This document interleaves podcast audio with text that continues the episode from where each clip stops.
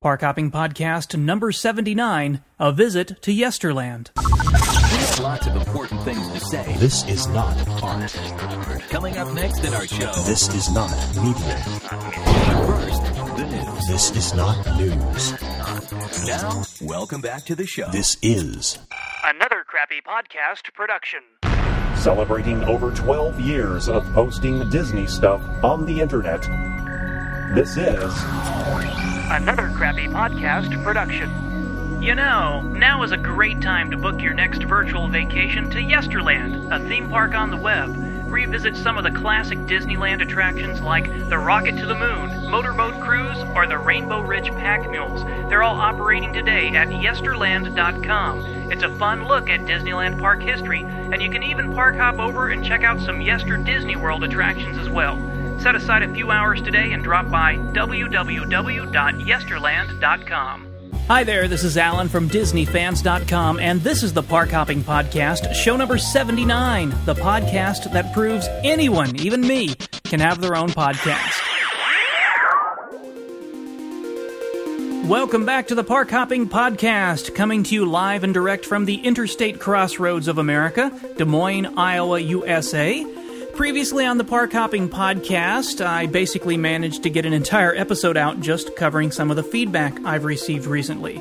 Today on the Park Hopping Podcast, I'm going to do something different, and I'm going to have a special guest. Werner Weiss, curator of Yesterland, a virtual theme park on the web where all those old Disneyland attractions are collected.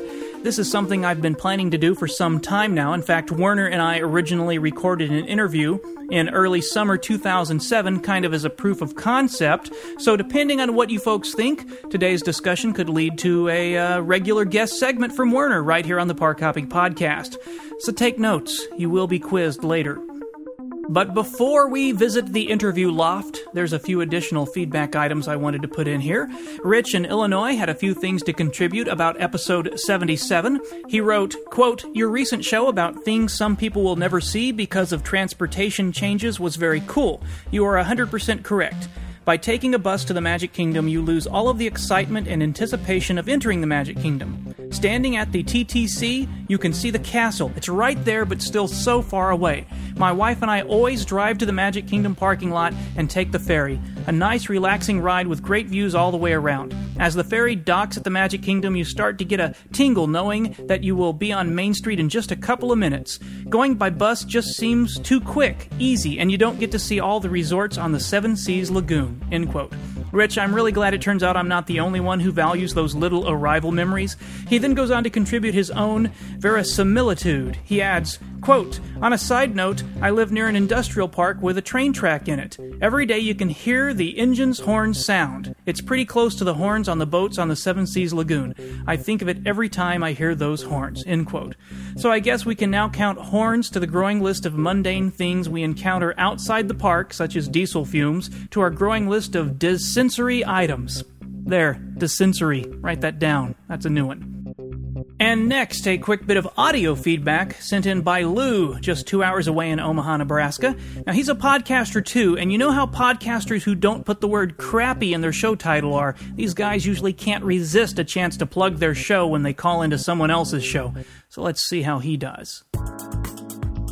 Hey, sup, Alan? It's your old buddy Lou here in Omaha, Nebraska from the oh so famous Beyond Main Street videocast at beyondmainstreet.com. Well, hey, I, uh, well, you know, honestly, I've been wanting to get a hold of you, but I just honestly been spacing it off. So I sent myself a email from work today when I heard that you were in my lovely town of Omaha for the pirate event that was last weekend. And, um, yeah, I'm kind of sad that you didn't let me know you were going to be here, man. Oh, could have came out there and, you know, said sup and met you.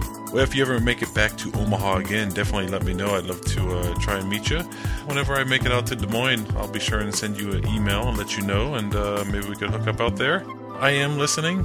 Have always been listening, just not very good at getting back to uh, giving feedback. But um, enjoying the shows. Uh, love the humor as always. And um, cool. Well, take care. I look forward to what you got coming up next. And uh, maybe we'll bump into you at the parks if we don't bump into you here in the Heartland somewhere.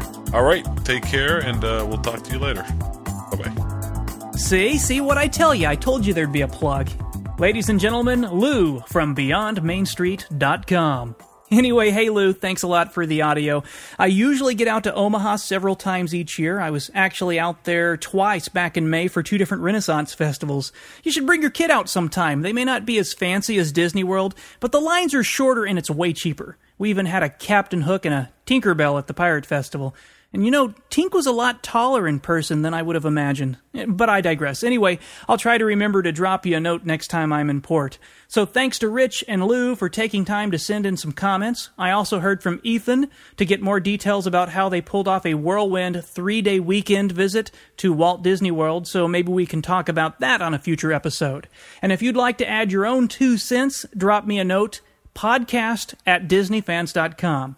So now let's get on to our main focus of today's show, Yesterland.com. All right, joining me on the podcast today is a special guest. A special guest, would you tell everyone who you are? I'm Werner Weiss, and my website is Yesterland at www.yesterland.com. All right, now Yesterland is one of my all time favorite Disney fan related sites. Now, for the few out there that may not have heard of Yesterland, can you uh, tell us a bit about what the purpose of your site is? Well, I call it a theme park on the web featuring discontinued Disneyland attractions. The idea is that an awful lot of things aren't at Disneyland anymore shops, restaurants, shows, parades. And the nice thing is that Yesterland gives people a chance to, to learn about these, to see pictures. In some cases, it's things that they remember from a few years ago or maybe from many years ago.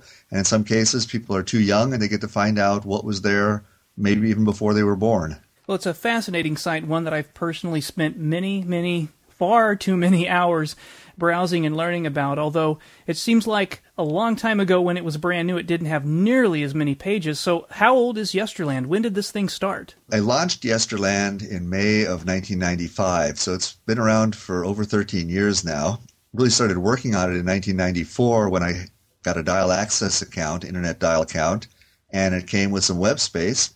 And I asked myself um, what could be a fun thing to put out there, and I remembered these old photographs I'd taken of Disneyland, and that was the beginning of it. So you had some old photos from Disneyland. You thought, well, you know, put up some Disney pictures, and maybe people will come to your site. Is that is that literally the inspiration to Yesterland?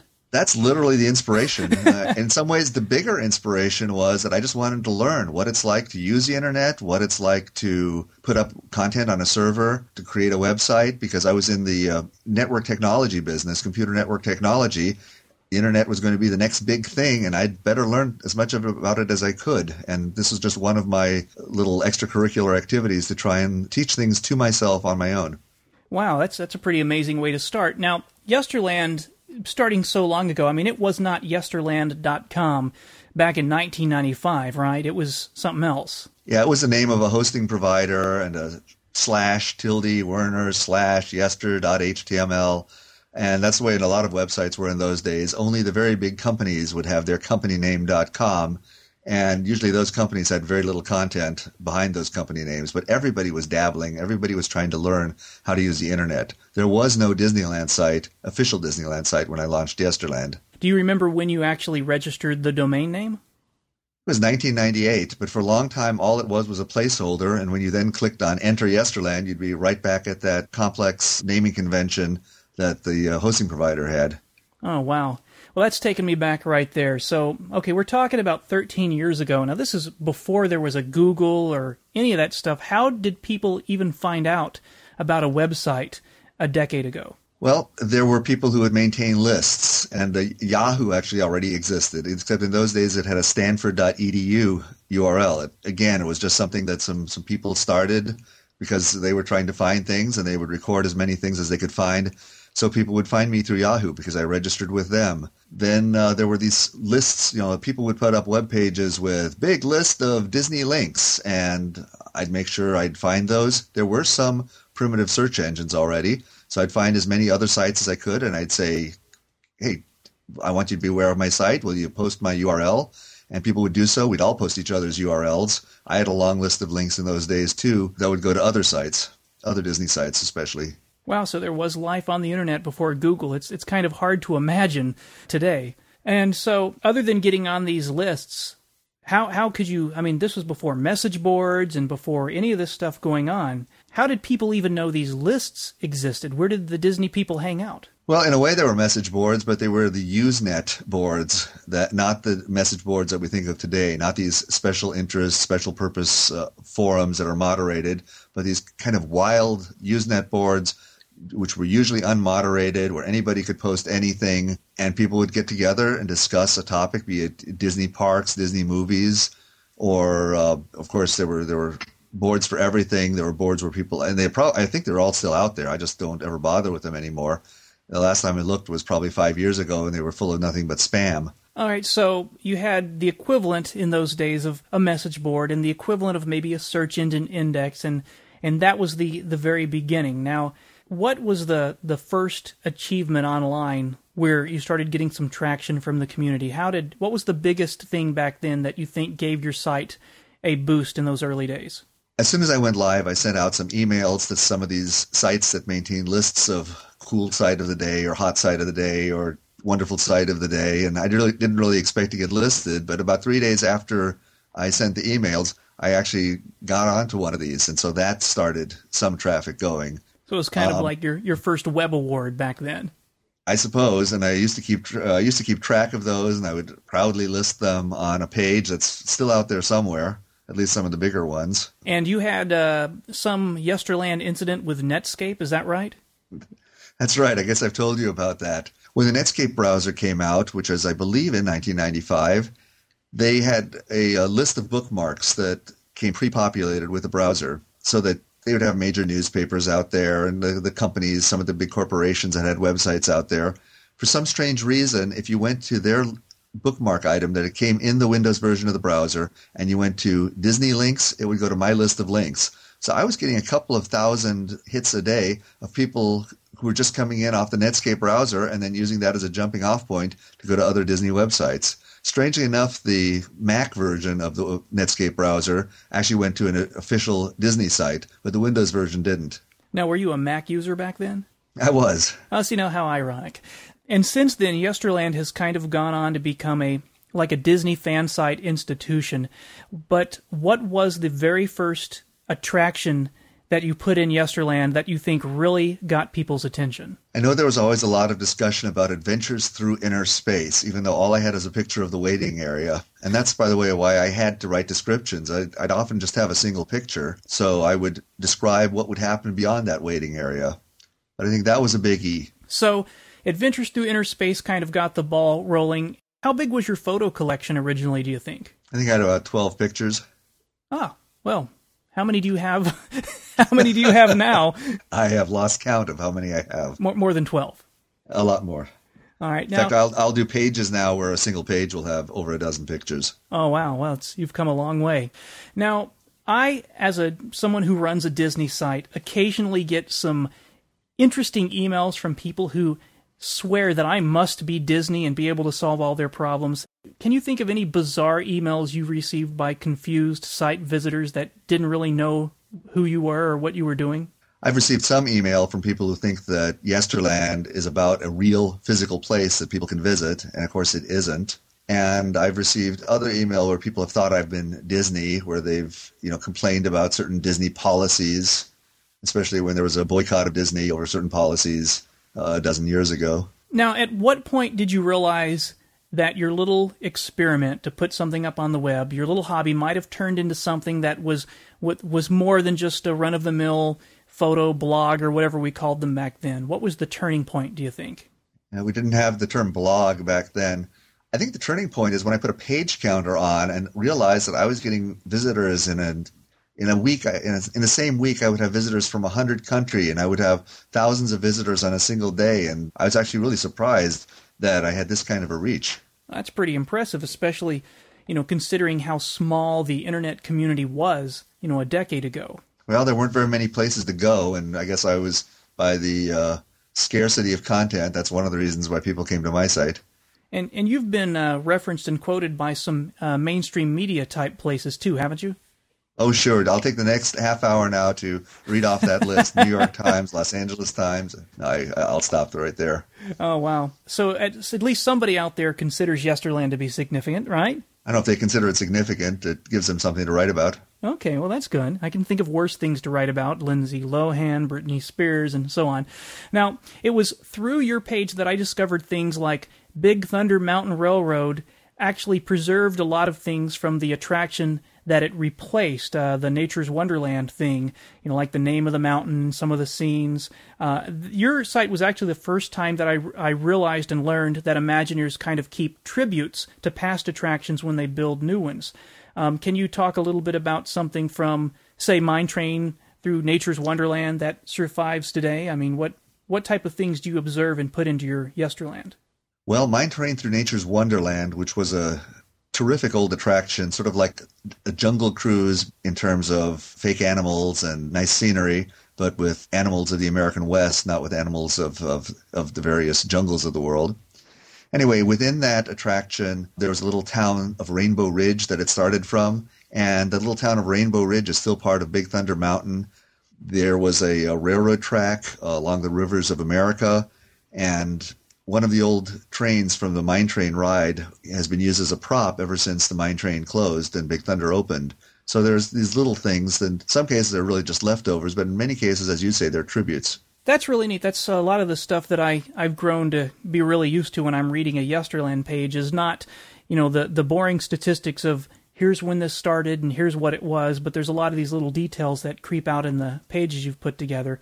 And uh, speaking of things that creep out into the pages, I've seen a number of attractions from you know my day visiting the park as an adult in the 90s and beyond that now have pages in in Yesterland. And that's that's kind of sobering. When you ran out of your original pictures in the 60s and 70s and it was just the stuff you remembered that was now at Yesterland what what prompted you to keep going forward and expanding Yesterland with attractions beyond those times? Well something that I never expected but I'm really grateful for is that people who visited Yesterland would send emails to me saying, I have pictures of, you know, insert name of attraction here that I didn't have. And I would have never had things like the motorboat cruise or, for that matter, even the detailed pictures of the mine train through nature's wonderland if it hadn't been for the pictures that other people were very kind to send to me.